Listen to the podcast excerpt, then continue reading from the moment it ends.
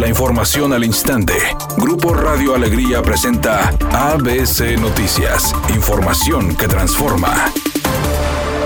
Vecinos de las delegaciones del Sur y Guajuco acudieron para presentar un oficio a la Dirección General del Centro de la Secretaría de Comunicaciones y Transportes de Nuevo León para externar la urgencia de finalizar las obras del carpeteo en la carretera nacional. Así lo manifestó una de las afectadas, Marta Montemayor. La urgencia de que se repiense la logística para este tramo. Nos dieron una tregua, vamos a decir, de tres días que no van a trabajar por, su, por supuestamente situación de temperatura y lluvia. Y en ese plazo les pedimos que por favor replanteen la logística, que coordinen con los demás niveles, con, este, con el Estado, con el municipio, para que haya operativos y seguridad para la gente y que traten de terminar lo más rápido posible. Insisten en que no se puede en la noche como originalmente habían prometido por las temperaturas y no se han dado la cara. O sea, no ese es el problema. El problema es que necesitamos que esto se resuelva. Se evidencia una falta de planeación previa, una falta de logística, no se adelantan a la situación y luego por estar ahorita con la presión encima, como está, porque esto se ha demorado demasiado, toman decisiones como la de ayer que pues lo que causó fue un colapso absoluto, imperdonable. Por su parte, Abraham Lozano, presidente de la mesa directiva de los vecinos del sur, dijo que es necesario que exista un cumplimiento de los encargados, ya que la fecha estimada para avanzar la obra es el 14 de febrero. Sin embargo, no están conformes con las medidas. Es muy importante que exista una coordinación. Ayer se vio y se evidenció una vez más que no hay una coordinación. Ellos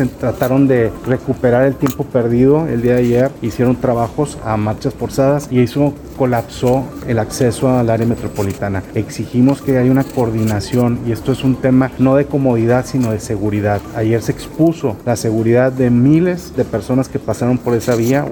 El cateo realizado este día en la casa del presunto responsable de asesinar a por lo menos 20 mascotas en el municipio de Montemorelos fue calificado como positivo por el fiscal general de justicia de Nuevo León, Gustavo Adolfo Guerrero, quien señaló que elementos de la Agencia Estatal de Investigaciones realizaron el operativo en la colonia Brisas del Pedregal y fueron localizadas varias sustancias como insecticidas y productos veterinarios, agregando que el análisis continúa para identificar al responsable y determinar la sanción correspondiente. Por otra parte, recordó que el 14 de diciembre del 2021 el Congreso del Estado aprobó elevar las penas y sanciones en contra del maltrato animal en Nuevo León, para alcanzar incluso tres años de prisión y multas que van desde los 4.500 a 9.000 pesos hasta los 27.000 pesos, cuando el maltrato cause el fallecimiento de la mascota. Además dijo que en el año 2021 se perfiló como el más violento en contra de animales en el hogar, ya que según datos de la Fiscalía General de Justicia, se registraron más de 108 casos donde las mascotas murieron o sufrieron algún tipo de crueldad animal.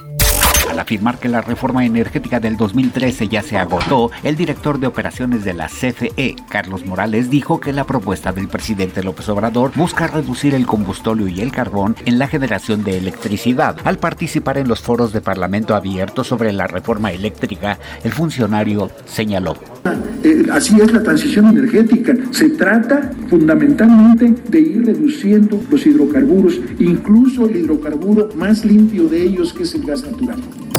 Editorial ABC con Eduardo Garza. Ya hay declaratoria de emergencia por la sequía que se vive en Nuevo León. Las tres presas de la entidad tienen menos de la mitad de almacenaje. Y esa información solo sale en las noticias por investigaciones periodísticas, porque los encargados de agua y drenaje no han hecho oficial una campaña de advertencia del riesgo que se vive en este momento de quedarnos sin agua. De mal en peor, en la comunicación de servicios de agua y drenaje de Monterrey. Es mi opinión y nada más.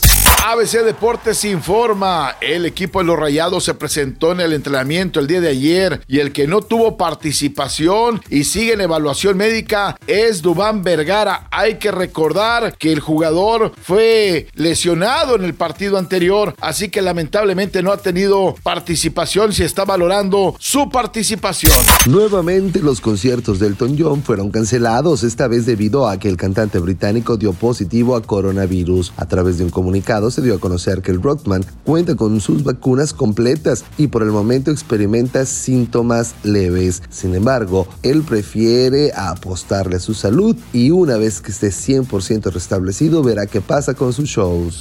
Es una tarde con presencia de nubosidad, llovizna ligera y ambiente frío. Se espera una temperatura mínima que oscilará en los 12 grados. Para mañana jueves se pronostica un día con presencia de nubosidad. Una temperatura máxima de 16 grados, una mínima de 10. La actual en el centro de Monterrey, 12 grados. ABC Noticias, información que transforma.